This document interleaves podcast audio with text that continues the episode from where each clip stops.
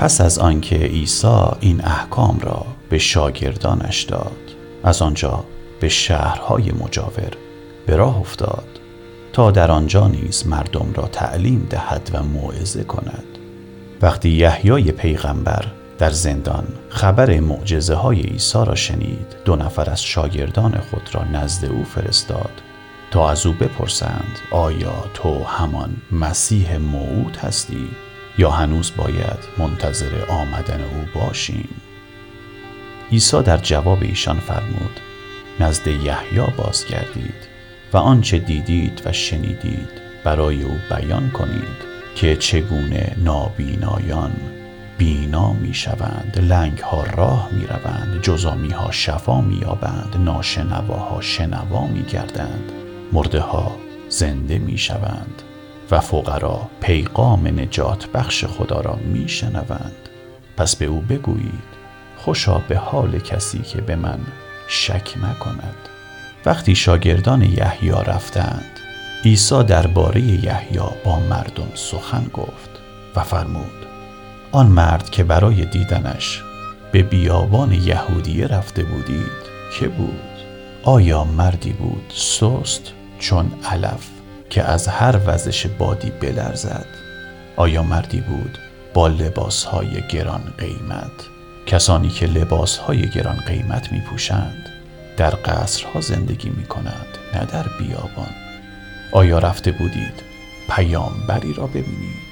بلی به شما می گویم که یحیی از یک پیامبر نیز بزرگتر است. او همان است که کتاب آسمانی در بارش میفرماید. من رسول خود را پیش از تو میفرستم تا راه را برایت باز کند. مطمئن باشید در جهان تا به حال کسی بزرگتر از یحیی نبوده است.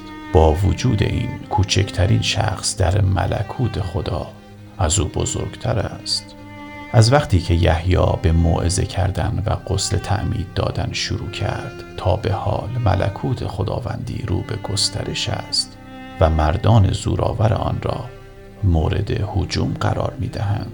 زیرا تمام نوشته های تورات و پیامبران از چیزهایی خبر می دادند که می بایست بعدا اتفاق بیفتد تا اینکه یحیی ظهور کرد اگر بتوانید حقیقت را قبول کنید باید بگویم که یحیی همان الیاس نبی است که کتاب آسمانی می‌گوید که میبایست بیاید گوشهایتان را خوب باز کنید و به آنچه می‌گویم توجه کنید. اما به این مردم چه بگویم؟ مانند کودکانی هستند که در کوچه ها به هنگام بازی با بیحوصلگی به همبازی های خود می‌گویند نه به ساز ما میرقصید و نه به نوحی ما گریه می کنید زیرا درباره یحیی که لب به شراب نمی‌زند و اغلب روزدار بود می‌گویید دیوانه است. اما به من که می‌خورم و مینوشم ایراد می‌گیرید که پرخور و میگسار و همنشین بدکاران و گناهکاران است. اگر عاقل بودید چنین نمی گفتید و میفهمیدید چرا او چنان می کرد و من چنین. آنگاه عیسی شروع کرد به توبیخ مردم شهرهایی که بیشتر معجزاتش را در آنجا انجام داده بود. ولی ایشان به سوی خدا باز نگشته بودند. او فرمود وای بر تو ای خرزین و وای بر تو ای بیت سیدا.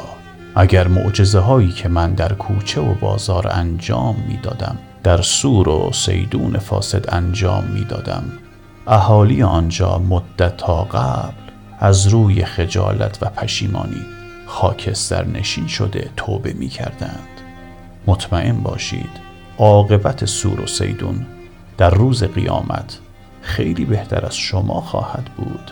ای کفر ناهوم که سر به آسمان کشیده ای عاقبت به جهنم سرنگون خواهی شد.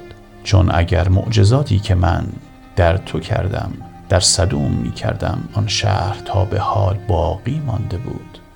مطمئن باشید عاقبت صدوم در روز قیامت بهتر از تو خواهد بود.